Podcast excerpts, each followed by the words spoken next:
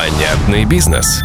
Сегодня мы сделаем бизнес еще понятнее и будем разбираться с самой скучной частью бизнеса для большинства собственников и самой захватывающей для нашей гости с бухгалтерией и налогами. Узнаем, как вас обманывает ваш бухгалтер и чем вам может помочь баланс уже сегодня.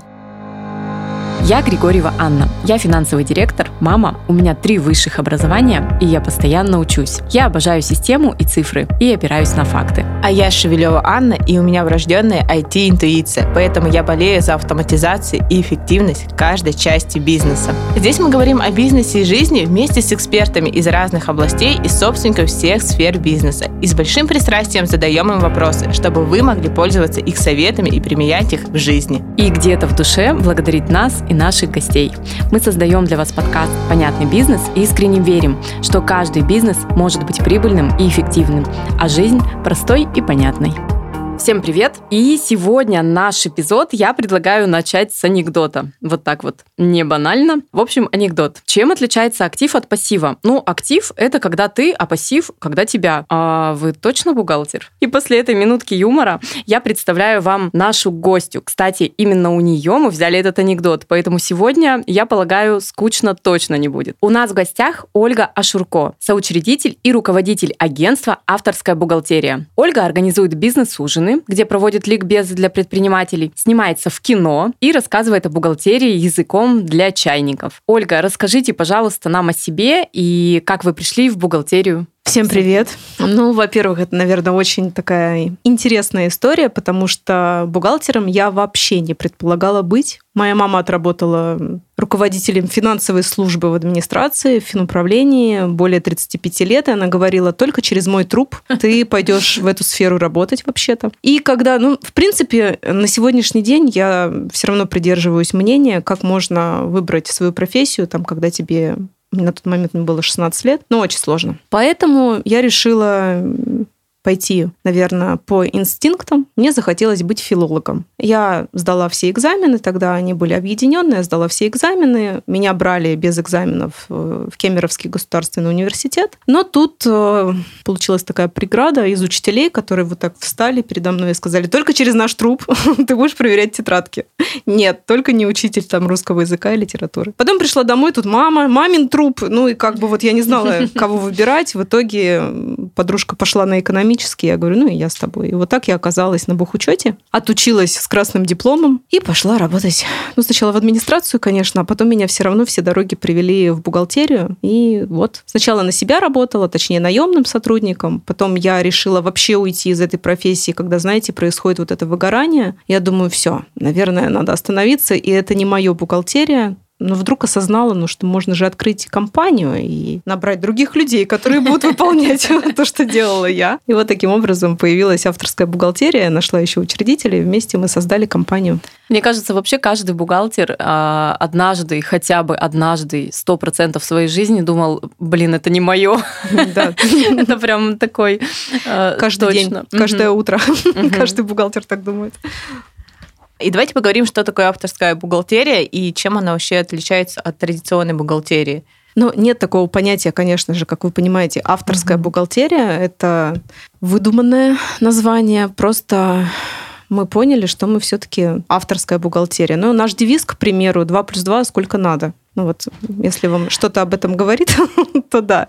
Но и если сравнивать с автомобилем, ну давайте представим там Ладу и Мерседес. Ну вот Лада выполняет какие-то определенные задачи, довести от точки А до точки Б.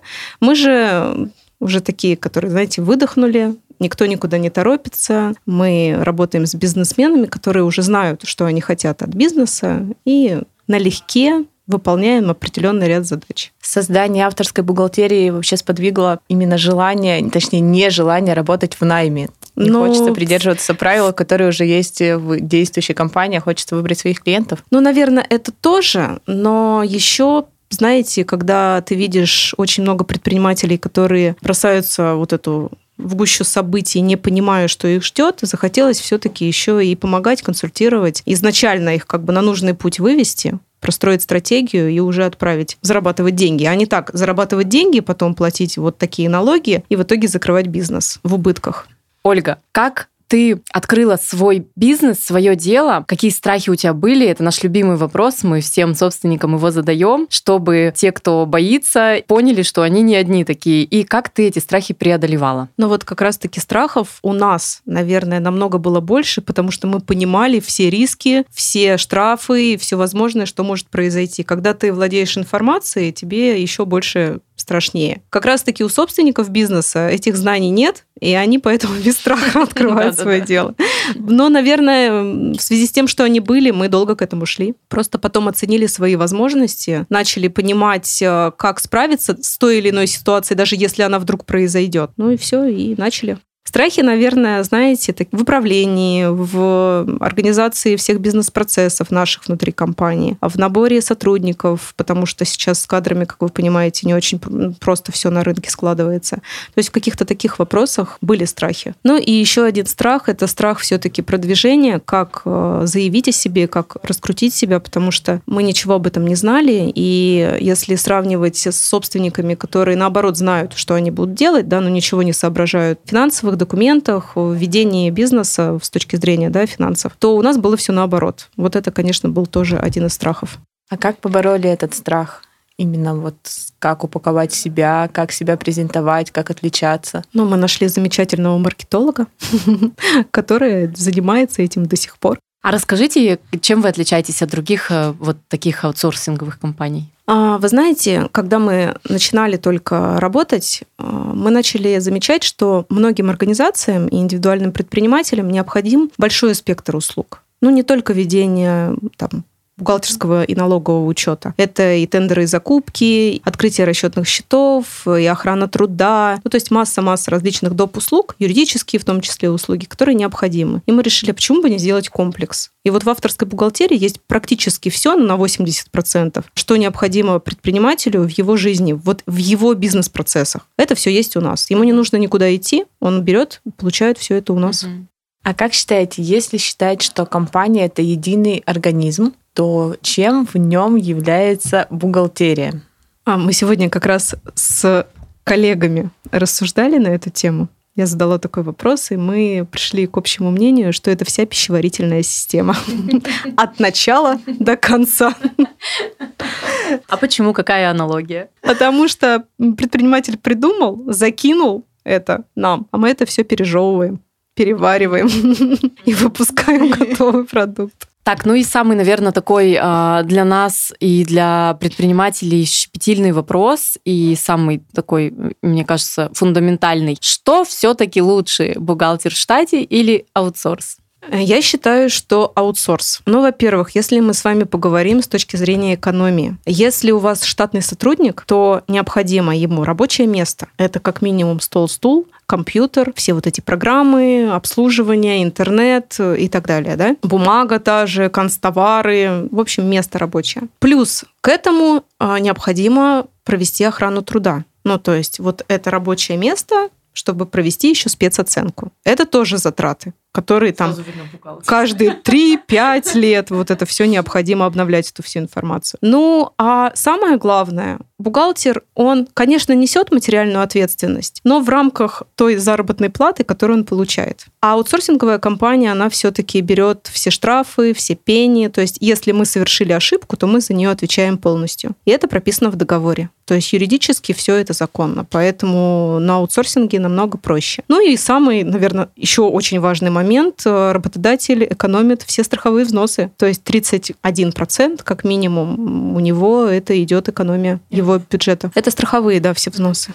А, ну да, да, да, да. Еще один из таких да, моментов э, это то, что он не бывает в отпуске, если вдруг он забеременел или что-то куда-то уехал. Постоянная замена ну, то есть идет всегда, то есть всегда аутсорсинговая компания выполняет по договору свои услуги без отрыва от производства. Может ли бухгалтерия на аутсорсе знать все нюансы компании и быть также вовлечена, как и обычный бухгалтер в штате? Это все зависит от того, насколько организация хочет ну, раскрывать свою информацию, коммерческую тайну, скажем так. Некоторые компании у нас э, в плотном сотрудничестве с нами, у нас созданы рабочие группы, и мы владеем ну, большой информации, которые нам дают доступ, с нами советуются перед тем, как сделать шаг. И на самом деле это очень важно. Я говорю о том, что всегда, прежде чем сделать шаг, вы лучше позвоните и задайте вопрос. И мы скажем, да, можно делать, или если делать, то как? Чем сделать шаг и уже последствия нам разгребать. Да, но обычно, обычно же бывает так. Ольга, а скажи еще, вот а, в скольки примерно ну, например, из 10 компаний управленческий учет сходится с бухгалтерским. И вообще, ну, такое возможно вот сейчас в нашем мире?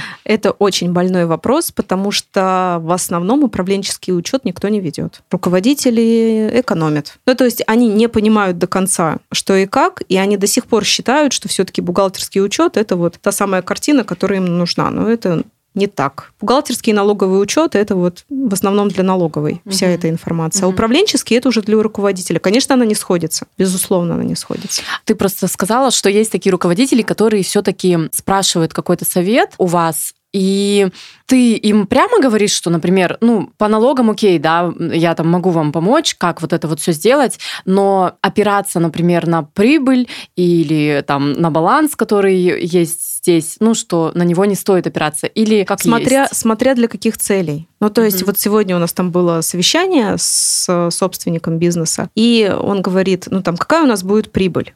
Ну, то есть что?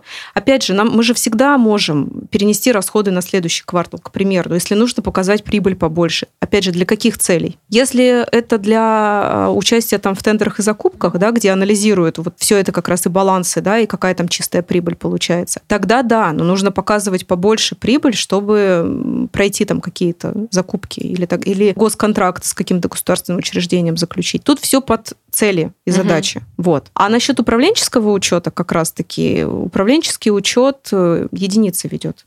Прям угу. единицы. Вообще, какие основные задачи стоят у бухгалтерии и какие вопросы должна закрывать бухгалтерия? Вы сейчас про аутсорсинговую компанию? Да, да. Все, что хочет клиент. Например, отдел ну, кадров. Если хочет кадры, значит кадры. Если хочет воинский учет, воинский учет. Ну, то есть... Юридические вопросы. Юридические, юридические вопросы. Все прописывается в договоре. Можно, ну, хоть что сделать. Я говорю, у нас все есть. Ну, то есть полный пакет вот услуг. А сколько должно сотрудников, ну вот если брать штат, а сколько сотрудников должно быть в штате, чтобы закрывать условно все вопросы, вопросы бухгалтерии, вопросы, а, например, управленческого учета, если это дается тоже делу бухгалтерии, кадровые вопросы, юридические вопросы. Все, все зависит от оборота и от количества mm-hmm. хозяйственных операций. Я не могу вам сейчас сказать. Если это очень большая первичка, да, ну большой объем ну, первички. Я условно, сколько вакансий может закрыть э, бухгалтерия на аутсорсе, тех, которые нужны в штате. Вот если говорить даже по одному человеку из одной отрасли. Ну, если мы говорим про юристов, угу. про бухгалтерию, про там начисление зарплаты, прибыль НДС и вот эти все, я думаю, что у нас рабочая группа, три человека справляются вот с этими задачами. У нас в среднем вот для крупных организаций рабочая группа создается три человека. А как правильно выбрать вообще свою бухгалтерию, бухгалтерию на аутсорс, либо бухгалтера в штате, и понять, э, что бухгалтер э, сдает отчетность корректно и верно? Насчет Насчет корректно и верно, но нужно прям, наверное, в это вникать. Я сидела тоже, думала, вот как э, все-таки отслеживать директору эти вопросы. Mm-hmm. Что касается приема на работу, э, любой директор должен быть профессиональным заказчиком он все равно должен понимать тот функционал и тот объем, который тот или иной сотрудник должен выполнять и его контролировать. Но в любом случае. Поэтому ему хоть как приходится, хоть поверхностно, но вникать э, в эти вопросы. Можно, пожалуйста, дать чек-лист неправильной работы бухгалтера? Вы знаете, тоже очень сложно ответить на этот вопрос, потому что все по обстановке. Ну, то есть он может, а, организация работать, работать, а через какое-то время полетят какие-то требования, ну, на которые mm-hmm. директор, он будет их видеть, естественно, он будет понимать, ну, что-то не то происходит. А бухгалтер говорит, все нормально, это всем приходит. А его вызывают в налоговую, mm-hmm. например, на допрос. Он приходит в налоговую, ему говорят, ненормально. Ну, такой уже основной признак, что ненормально. Ну, мне кажется, это уже такая крайняя точка, а когда уже точно понятно, что бухгалтер работал неправильно и делал что-то не так, а вот что-то можно, может быть, узнать в процессе работы, посмотреть там на какие-то критерии. Ну, если прям разобраться, можно, конечно, сделать какие-то оборотки. Ну, к примеру, хотя бы посмотреть остатки там по 41-му, посмотреть, там есть краснота, нет красноты, да, десятку так пробежать. Хотя вот не бухгалтеру, наверное, это сложно понять. что там у него остатки по дебету и по кредиту. Ну что это вообще такое? А может быть, мы тогда поговорим о том, какие вопросы собственнику задать бухгалтеру, какие ответы будут сигнализировать о том, что бухгалтер что-то не сечет. Ну вот, например, да, я захожу и спрашиваю своего бухгалтера, скажите мне, ну, предположим, какая у нас дебиторка по 60 счету. И она открывает дебиторку и говорит, ну, здесь вот это вот э, правильно, вот это неправильно, это нужно убрать, это я посмотрю, это нужно с, как у них это любимое слово, скажите мне, схлопнуть, а это нужно срастить. И вот ну вот может быть какой-то топ вот таких вопросов, которые может задать собственник, и если бухгалтер начинает вот так вот вилять, то ну, э, можно судить о том, что есть какие-то проблемы, и что, может быть, пора нанять аудиторскую фирму. Да, я вот как раз э, хотела сказать о том, что если, например, бухгалтер в штате, возьмем как пример бухгалтер в штате, можно же единоразово, например, заключать договор там, с аутсорсинговой компанией независимой о функции главного бухгалтера ну, заключение договора на выполнение функции главного бухгалтера. Она может подключаться, ну, опять же, как это будет прописано. И раз в квартал после сдачи отчетности смотреть, что там, все нормально по оборотке или ненормально, а что там по налогам и так далее. Ну, то есть вот эти моменты можно отслеживать таким образом. То есть независимую компанию привлекать, ну, пусть там не раз в квартал, раз в год, ну, в зависимости от того, какая есть потребность. Но все равно какое-то стороннее лицо в любом случае привлекать к этому. Потому что сам, самостоятельно директору оценить, ну, очень сложно, если он не бухгалтер, конечно. Нет, вот знаете, если говорить про ошибки, как раз – в учете. Вот чтобы посмотреть, вот первоначально, когда к нам приходят э, из других аутсорсинговых компаний клиенты, мы открываем учет, и первое, что смотрим, оборотку, естественно, оборот на сальдовую ведомость общую. И мы сразу видим красное. Вот все, что красным, это все неправильно. Вот все, что красным, и мы видим все, что там, если там не закрыт, mm-hmm. тот же самый 20 26 почему он не закрыт, почему он висит, ну, то есть уже какие-то вопросы возникают. То есть по каким-то счетам можно в любом случае пробежаться и посмотреть. Ну вот, отлично, вот можно красным Убытки посмотреть, да. Вот, вот, например, да, можно посмотреть, э, если что-то некорректно проведено в программе. Если вы, например, провели оценку, э, сделали аудит какой-то компании по бухгалтерскому учету, какие рекомендации вы даете э, по поводу там, бухгалтерии, которая ведется, и на чем делаете акцент? Ну, то есть, когда вы можете сказать, что нет, вам этот бухгалтер не подходит, и работу он свою не, не выполняет. Ну, мы не можем так сказать, он вам не подходит. Мы просто предоставляем анализ финансово-хозяйственной деятельности компании, расписываем все, что неверно, где искажена отчетность, все это передаем руководителю, и уже руководитель принимает сам решение, что дальше с этим делать. Ну, то есть он уже дальше говорит,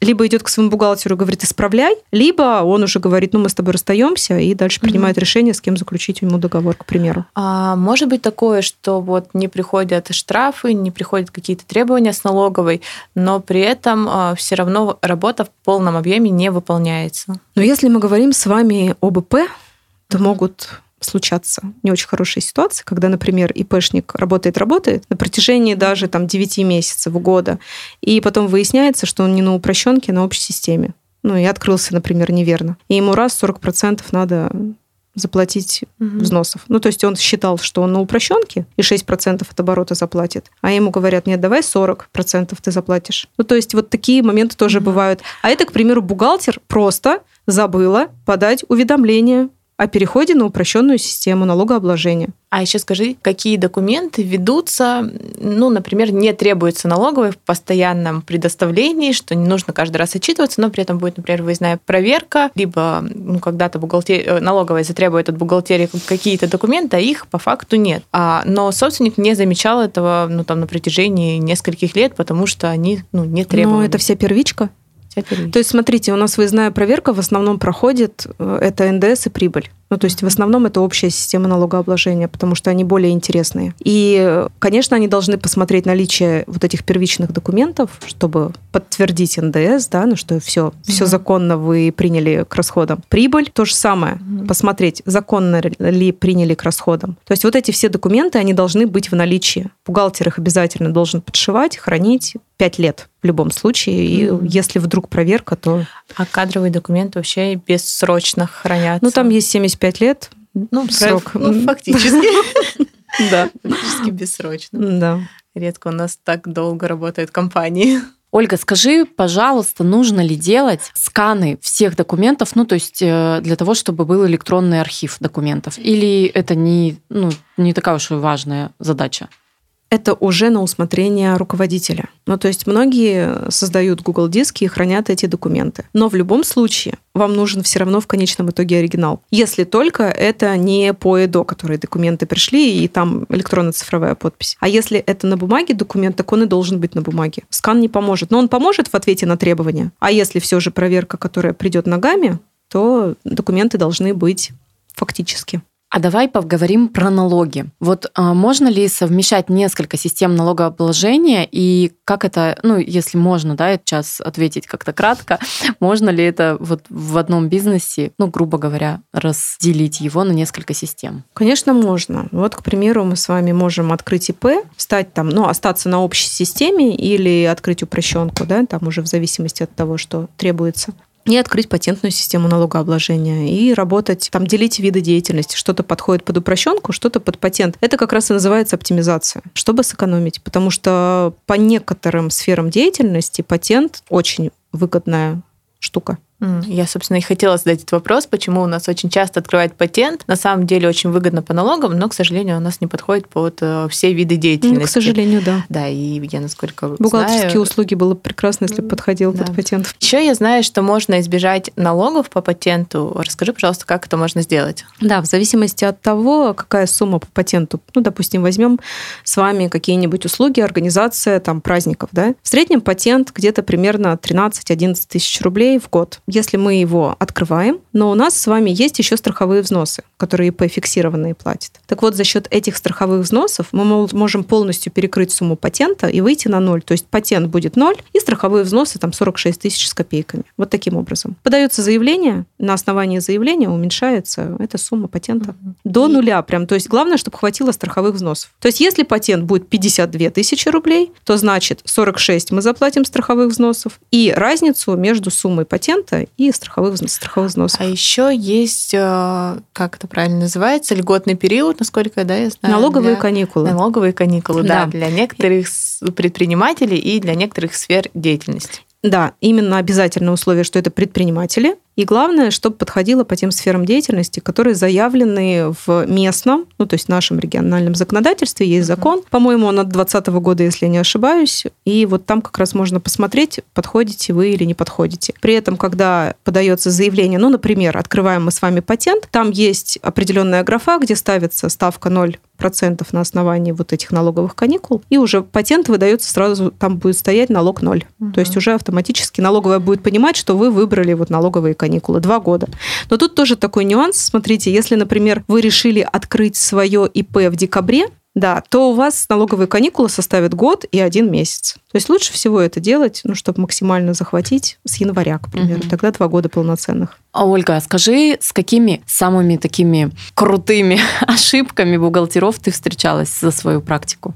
Самые глупые ошибки, наверное. Да. Потому что вот я говорю вам, да, про товарные остатки. Это вот когда на автомате бухгалтер забивает э, приходят документы и ставит, ну там ей нужно 10, она ставит 41. Или наоборот, ей нужно 41, она ставит десятку материала. И потом, когда при реализации необходимо продать кирпич, а он стоит на десятом, она не может его продать, потому что он на 10 а должен быть на 41 Ну, то есть это вот такие внутренние, понятно, что наши, может, кому-то не интересно очень, но это прям самые, самые глупые. Но, а еще то, что мне до сих пор непонятно, многие компании очень сильно демпингуют цены там в своих городах за счет того, что не ведут номенклатурный учет. То есть они оприходуют там товар. Ладно, НДС, да, ну, то есть товар может быть и за тысячу рублей, и там за миллион рублей, и за 10, ну, то есть, а мы понимаем, что все по средней себестоимости, да, считается, когда мы считаем налог на прибыль. И в итоге получается, что НДС-то вроде бы как бы и закрыли, для НДС сильно не видно и не надо, а прибыль приходится считать вручную, потому что номенклатурного учета нет. Ну, что с этим делать? И из- из- за счет того, что они его не ведут, ну, получается, да, вот первичку всю не разносят, они берут там 3 копейки, заведение. Ну и потом идет вот это сравнение как раз по рынку, когда тебе говорят, что так дорого? Так у вас тут вот не велось ничего. Ну, например, от слова совсем. Это вот такие ошибки, которые я не знаю, зачем это делают, но делают. Причем повсеместно это происходит mm. до сих пор. А вот я хочу перейти от глупых ошибок к глупым вопросам, которые, наверное, многие боятся задать. А зачем вообще платить налоги? Ну, вот если представить идеальное государство, я думаю, что вот я с этой стороны зайду, чтобы было всем понятно. Ну, то есть у нас же должны строиться дороги, ну, вот в, в идеальном государстве. У нас есть там больничные, которые оплачиваются за счет государства. У нас есть вот все различные штуки. Бесплатное образование, медицина, детский сад. Ну, то есть вот все, что у нас вот это бесплатно, это чем-то должно закрываться, да, как раз нашими налогами в идеальном государстве. А что будет, если я не буду платить налоги вообще? Если предприниматель не будет да. платить налоги, ну, заблокируют деятельность, требование придет в банк, точнее, решение о приостановке по счетам, и, да, и в том числе расчетные счета. Да, все расчетные счета встанут, ну, деятельность приостановится. Угу. Ну и такой банальный вопрос, какие программы вот вы рекомендуете для ведения бух и налогового учета? Ну, мы не можем ничего, кроме 1С, рекомендовать. ну, мы однозначно в 1С работаем. Какие вот... Я понимаю, что есть очень много сервисов различных, в том числе и банковские. Да? Наверное, продукты вы слышали о том, что бухгалтерский учет сейчас, налоговый точнее учет, не бухгалтерский, ведут э, банковские сервисы различных банков, да? берут 3 копейки, и угу. все как бы очень удобно. Ну и в итоге на сегодняшний момент у нас происходит так, что предприниматели отказываются, потому что выявляются ошибки, приходят требования, а они не знают, что с этим делать. Им же в банке это все ввели. Там угу. конкретного человека нет, к которому можно обратиться. Там вот на автомате это все делается. Вот конкретно это сервис вроде бы, да? Ну, то есть подключил, ты там платишь 3000, угу. я не знаю, там в год, наверное, и тебе все сдают до определенного момента, пока не начинают выявляться ошибки. Есть, я знаю, что и другие сервисы, где можно самостоятельно что-то делать, но мы ими не пользуемся, потому что нам важно именно чтобы у нас был весь функционал. Для предпринимателя, возможно, что-то сокращенная версия есть различных угу. программ. Для нас нужно просто максимально расширенная версия, поэтому 1С. То есть на данный момент пока 1С бухгалтерия и живой бухгалтер ничего надежнее нет. Ну, мы не пришли к искусственному интеллекту, да. Да.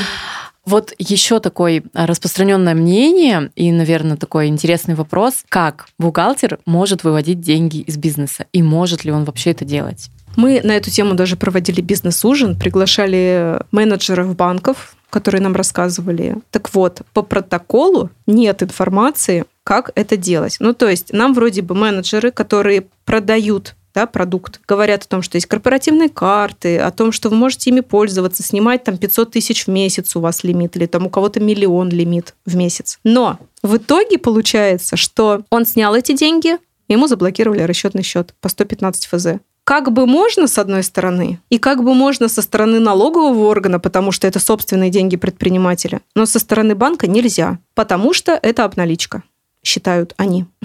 То есть все то, что они не могут проследить. Ну давайте представим с вами, что а, вы сняли такое, знаете, внегласное правило, которым все пользуются до, до сих пор, 30% от оборота. Вот в месяц пришло 100 тысяч, 30 тысяч сняли. Вот если прям сняли, то это конкретно обналичка. Ну вот пошли в банкомате, сняли. Если вы перекинули себе на карту, лучше всего на карту этого же банка, на физлицо, и дальше этой картой рассчитываетесь, это не обналичка. Они прослеживают все ваши действия, все хорошо. Если вы скинули себе на карту и сняли деньги, это обналичка. Ну, то есть, понимаете, да, нужно максимально дать банку возможность проследить, тогда вопросов не будет. Ну, то есть, вот таким образом. Все-таки стараться не снимать деньги.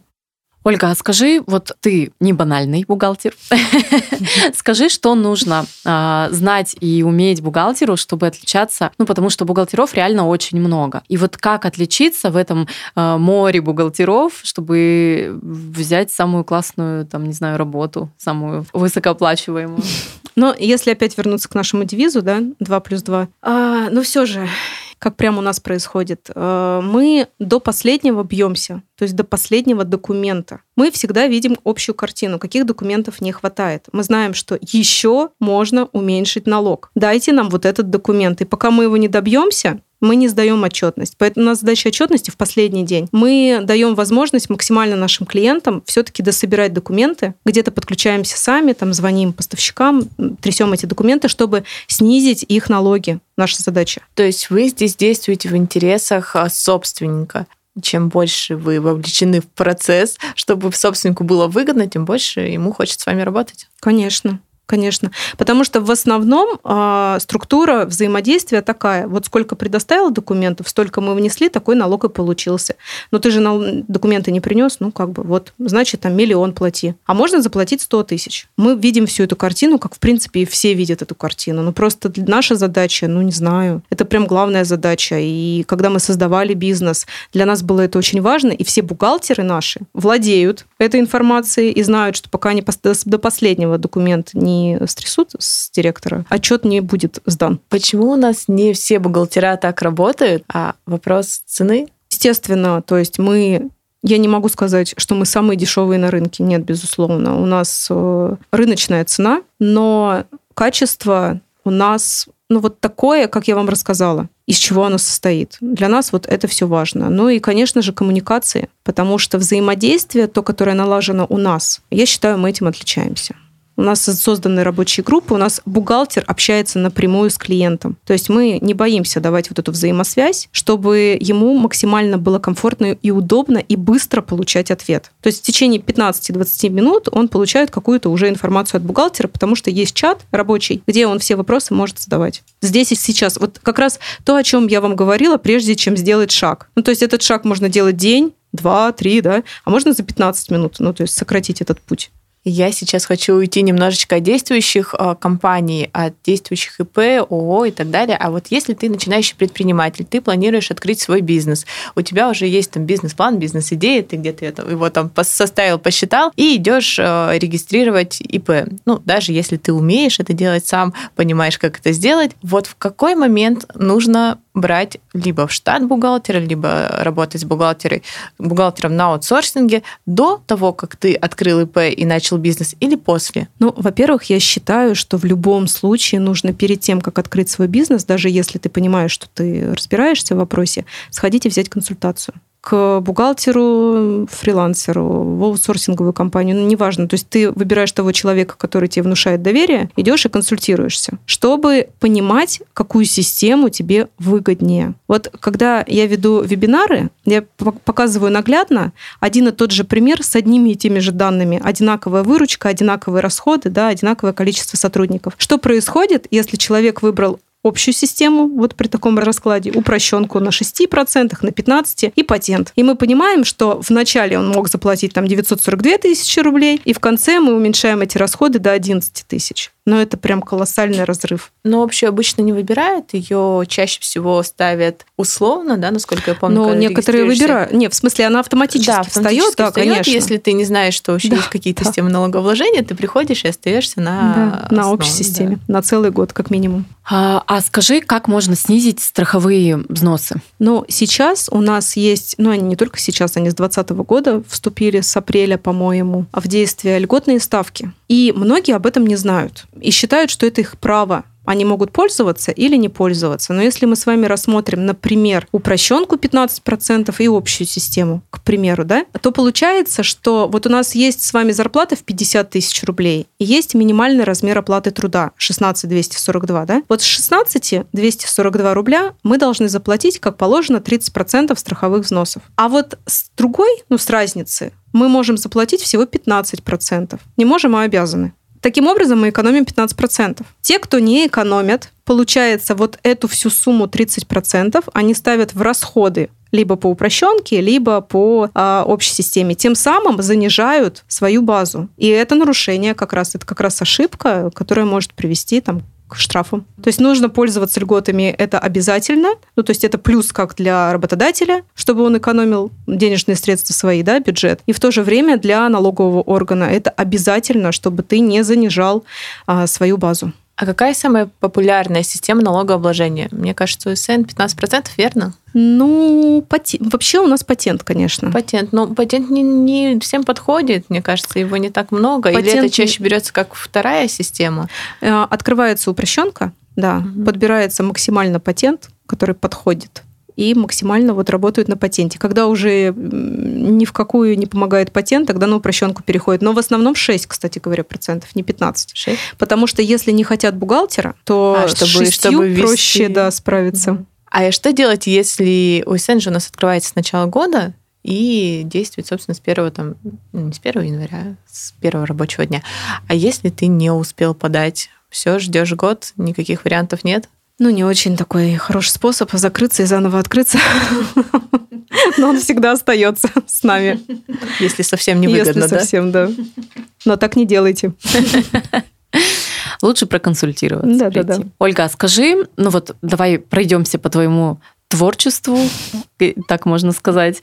А скажи вообще, где ты учишься, где ты берешь знания, ну вот именно по бухгалтерии, по налогам, и что посоветуешь вот нашим предпринимателям красноярским? Ну, на самом деле, очень много различных курсов посещаю. В основном я, конечно, не здесь учусь, а выезжаю в Москву. Вот, к примеру, недавно мы ездили на семинар где э, обсуждали вопросы по оптимизации налогообложения, ну и получили достаточно информации, которую можем внедрить сейчас уже для действующих клиентов. Но обучаемся мы постоянно. То есть повышение квалификации, как, например, мы же находимся еще и в реестре главных бухгалтеров, в федеральном реестре. Вот чтобы там поддерживать э, свой статус, в то же время повышать знания. Для наших бухгалтеров мы покупаем различные курсы повышения квалификации, различные школы и обучение. Ну, учимся и мы, и учатся. Но учится наш коллектив тоже. К слову, об оптимизации налогообложения. Много ли а, вот у тебя на практике пользуются... Ну вот я просто знаю одну схему такую, это тоже была на семинаре, мало что там поняла, но рассказывали про эту схему, когда мы делаем управляющую компанию. Много mm-hmm. ли у нас пользуются? И подходит ли это для среднего или малого бизнеса? Или все таки это про крупный бизнес? Это подходит для любого бизнеса. Просто дело тут в другом. Вот эту схему, она же давным-давно придумана. Она абсолютно законная но ее до такой степени неправильно использовали, что для налогового органа она превратилась в серую схему. И как только налоговый орган видит, что ИП управляющий, потому что это же все в учредительных документах прописывается, а это для них как красная тряпка для быка, и они, конечно, реагируют. Но если все оформлено верно по документам и не подкопаться, то никто никогда не доначислит никакие сносы, не переведет этот договор в трудовой, и тут конкретно можно экономить. Ну, то есть 6% всего взносов, да, можно заплатить, а опять же не 30 угу. с копейками. То есть э, у вас в компании есть, да, такая, э, такая возможность у вас консультироваться именно по оптимизации налогообложения? У нас мало того, что можно консультироваться, у нас можно прям внедрить ее. Ну, то есть разработать угу. и у вас в организации внедрить, чтобы было все правильно угу. от начала, когда должен поработать именно юрист. Угу. Я хотела бы вернуться немножко к налогам и про поговорить про проверки как избежать э, выездной проверки? И действительно ли она так страшна? Кому она едет? Кто тут находится в зоне риска? И что делать? Есть документы, бежать, спасаться? Ну, Лучше есть, конечно, потому что это все переваривается.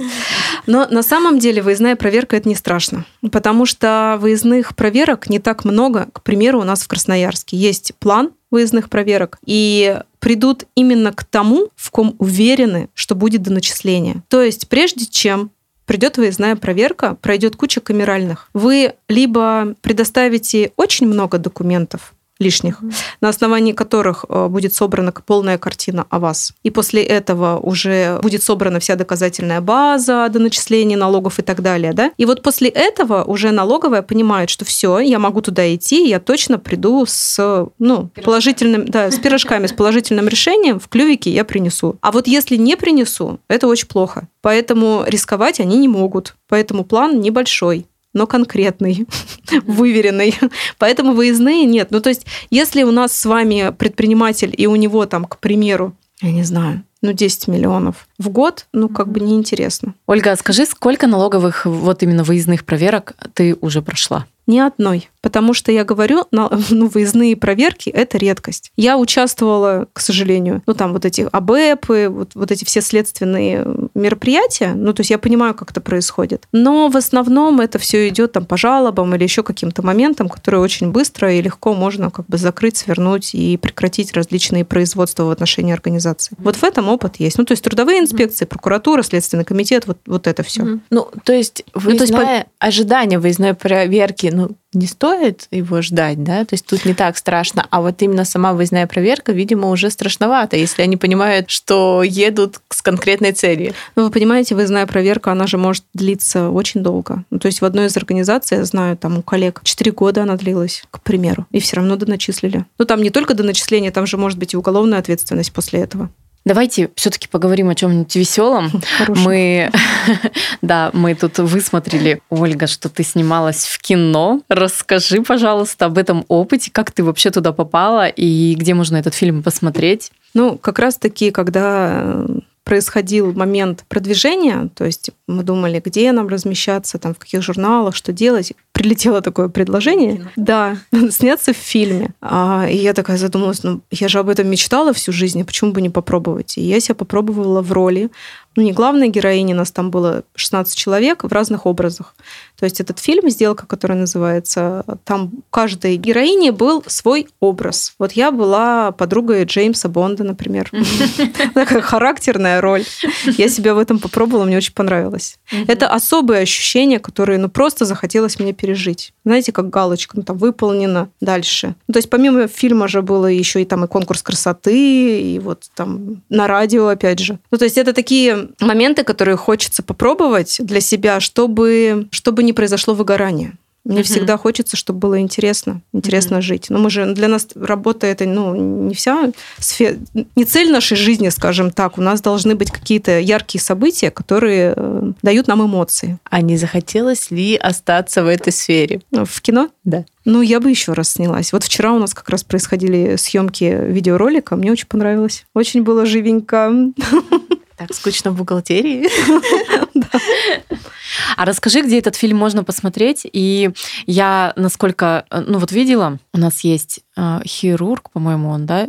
Он там же снимался. Митькин, да? И он, по-моему, тоже там снимался. То есть это... По-моему. Микитин, да. Это вообще фильм, ну, как бы российского масштаба или красноярского? Его показали на экранах в галерее Енисей, да, у нас там было событие, премьера фильма. Если честно, я не отслеживала, пошел он дальше или нет, правда. Но если хотите, я вам скину ссылку, и вы можете его посмотреть. Ну, то есть ссылка Ну да, на ну, интересно. фильма, где Мгм. он есть, его можно посмотреть. Мгм. Так, ну, а, с фильмом понятно, очень круто, мы обязательно посмотрим. А Расскажи про бизнес-ужины. Про что ты там рассказываешь и как на него попасть? Все ли могут вообще туда попасть? Где смотреть анонсы? Ну, у нас есть э, телеграм-канал наш, авторская бухгалтерия, там мы всегда выкладываем анонсы, но помимо этого, естественно, и в ВК. Можно всегда посмотреть там все анонсы. Что это такое вообще бизнес-ужин? Ну, понятно, нам уже надоели бизнес-завтраки. Бизнес-завтраки повсюду. Мы такие, мы пойдем дальше и сделаем бизнес-ужин. Пропустим бизнес-обед. Да, ну на, на бизнес-завтраке нельзя же выпить, правда? А на Ну бизнес-ужине легко. Поэтому мы решили, что все-таки бизнес-ужин уже более такая расслабленная обстановка, когда можно поговорить и об интересном и важном, да, но при этом и пообщаться в неформальной обстановке. Ну, в основном мы проводим в каких-то заведениях с полезной информацией, с массой общения. Ну и уже есть определенное сообщество, где предприниматели с друг, друг, с друг с другом меняются, обмениваются информацией, кто-то становится клиентом кого-то, да, ну то есть это такая площадка, где можно еще получить полезные связи. Попасть может любой, конечно, человек. А как попасть? Посмотреть Про- наш анонс, И прийти туда? прийти туда. У нас э, стоимость бизнес-ужина определяется ну, в зависимости от самого бизнес-ужина, в зависимости от спикеров, да? Вот мне это было интересно. Да, ну, нужно ссыл- зарегистрироваться, да, и потом ссылка на не так регистрацию. посмотреть, что вы проводите здесь. Я такая, ага, я буду. Да, да. Да. Да, да, да. И, конечно же, на наших бизнес-ужинах можно быть и спикером. Ну, то есть представить себя, рассказать о себе, свои услуги и так далее. Ну, опять же, в рамках э, темы, которая будет заявлена в бизнес-ужине. А кто обычно туда приходит? В основном предприниматели. Ну, также есть и самозанятые, которые что-то делают и тоже хотят обменяться контактами. Ну, это такой своеобразный нетворкинг. То есть помимо того, что они что-то слушают полезное, да, едят и пьют, извините, они еще и общаются друг с другом. Вот, Ольга, ты снимаешься в кино, у тебя свой, свой бизнес, у тебя эти бизнес-ужины, и, ну, я уверена, что-то еще есть в жизни. Вот расскажи секрет, как ты все успеваешь? Мой секрет в том, что я ничего не успеваю. Вы знаете, я успеваю я успеваю. Но просто это огромное желание и энергия, которая внутри меня ну, дает толчки для того, чтобы я вставала, шла и делала. Мне каждое утро хочется встать, собраться и быстрее бежать на работу. Вот это такое счастье, когда ты любишь свое дело, и когда тебе именно хочется туда идти. Когда ноги сами бегут впереди тебя. А сколько сейчас у тебя в компании сотрудников? Ну, наша команда, в общем, нас 15 человек. Все работают где-то в офисе или удаленно? У нас разные. То есть у нас есть кто в офисе работает, а я же говорю, у нас индивидуальный подход. То есть кто-то прям у заказчика. Вот была такая необходимость, чтобы бухгалтер каждый день как на работу приходил к нему. Ему там комфортно. У нас есть и такие. У нас на удаленке люди работают. У нас есть и менеджер. Ну, то есть у нас не только бухгалтеры, но и целая команда создана угу. уже. А скажи, соцсети ты сама ведешь? Ну, вот именно темы придумываешь сама или помогает кто-то? Слава богу, нет. Но начиналось все с того, что, конечно же, я делала сама. И теперь я прям выдохнула. Когда ты делегируешь правильно, это такое счастье. У тебя остается куча времени, вот про энергию, да? Если мы делегируем, у нас как раз высвобождается время, у нас появляется больше энергии для того, чтобы реализовывать что-то новое, внедрять и масштабироваться. А планируешь ли расширяться? Конечно. Мы постоянно расширяемся. Но это уже происходит, знаете, не зависит уже от нас. Это все постепенно происходит. Мы просто расширяемся, расширяемся. У нас больше, больше, больше клиентов. И уже это не остановить. А сколько лет вашей компании? Мы открылись в апреле 2021 года. Ольга, можешь посоветовать, пожалуйста, несколько книг, возможно, фильмов, которые стоит посмотреть а, юному бухгалтеру mm-hmm. и начинающему предпринимателю, который поможет разобраться и понять а, бухгалтерский учет и, в принципе, бухгалтерию? Вы знаете, первое, что приходит в голову, конечно, служебный роман, но там, наверное, не совсем про это, да? Но а, в, а вообще все фильмы, которые я знаю про бухгалтерию, они с не очень хорошим концом, поэтому я не могу их советовать. Да, да, да, да, да. Я не, не могу советовать их, да. Но из художественной литературы это «Триумфальная арка», ремарка, которая, ну вот на тот момент, я, мне там было 20 лет, все перевернула, и я перечитала всего ремарка. Но это вот был такой период. Потом из художественной литературы более такой спокойный, это «Тринадцатая сказка». Мне тоже очень понравилось, когда я села и прочитала на одном дыхании там за полночи. Ну, а из бизнесовой, наверное, из последнего «Тайная жизнь денег». Ольга, расскажи секрет, как любить свою работу. Мне кажется, я уже рассказала. Но нужно постоянно переключаться. Вот умение переключаться и менять сферы. Ну, то есть не только быть в работе, но и в других моментах, которые приносят тебе удовольствие. Но в том числе, например, путешествовать. Я очень люблю путешествовать. Также я занимаюсь вокалом. Понятно, что не профессионально, ну, это больше для души, но мне доставляет удовольствие. Совсем недавно я пошла на фортепиано. И первое занятие, вот когда я сыграла, знаете, когда у вас получается вот просто понять музыку, которую ты играешь, у меня потекли слезы. И мне преподаватель такой говорит, боже мой, наш человек, наш. Вообще фантастика. Да. Мне это все приносит удовольствие. Я прихожу, и даже если у меня скопилась какая-то не очень такая хорошая энергия, я всю эту выплеснула, я такая наполненная, выхожу и дальше пошла творить. Очень круто. Вообще про фортепиано. Я просто занималась тоже э, на гитаре училась, и это такой другой уровень мышления, вообще прям абсолютно другой. Ты так, ну, ты так никогда не думал. Какие-то отдельные части мозга задействуются. Но я представляю, если еще петь под это, когда ты да. сам... И мне кажется, это вообще какой-то э, high level, вот так вот петь под это. Это следующий этап. Да, и это вообще прям точно ты станешь иной. Все сразу получится еще круче. Ну что ж, будем заканчивать. А, Оля, было очень интересно с тобой разговаривать, и прям хорошо, что ты нормальный бухгалтер, не тот, который разговаривает так же, как пишет доктор, ничего не понятно, где ты приходишь и такой, что там написано, также у бухгалтера что-нибудь спросишь, и такой, смысл я спрашивал вообще. Да, да, Спасибо да. тебе большое за беседу. Желаем тебе, чтобы твой э, бизнес развивался, рос. И я еще желаю тебе, чтобы все собственники получали удовольствие от твоей работы, потому что, ну, это реально гора с плеч, когда ты просто по этим фронтам закрыт на 100% уверен в своем бухгалтере. Это очень классно, что ты делаешь такое дело. Спасибо большое. С душой. Я говорила про доп. услуги, да, которые у нас есть, но у нас еще есть э, офигенная доп. услуга. Это психологическая разгрузка, потому что что иногда собственнику бизнеса хочется просто поговорить. Хочется просто поговорить и успокоиться. Поэтому они к нам приходят на чашечку чая, кофе. Мы разговариваем, снимаем все их проблемы, и они вот, вот как э, после какого-то там мероприятия, да, когда ты пришел, разгрузился, после психолога вот, угу. разгрузился, вот мы заменяем в неком роде психолога для наших клиентов. Очень большое спасибо. Было очень приятно познакомиться, пообщаться, послушать. И мы часто желаем а, нашим гостям процветания. Я тебе, конечно же, его тоже желаю, но желаю просто не терять такой любви а, к своему делу, потому что если ты любишь свое дело и свой, ну, свое детище, оно всегда будет расти, развиваться, процветать. И еще я тебе желаю, конечно, еще больше творческих успехов, разнообразия творческого, а, чтобы Оскар. тебе... Оскар, да. Как минимум. Что, чтобы это все наполняло тебя энергией для больших дел и свершений. Большое Благодарю спасибо. вас. Спасибо. Всем пока-пока. Понятный бизнес.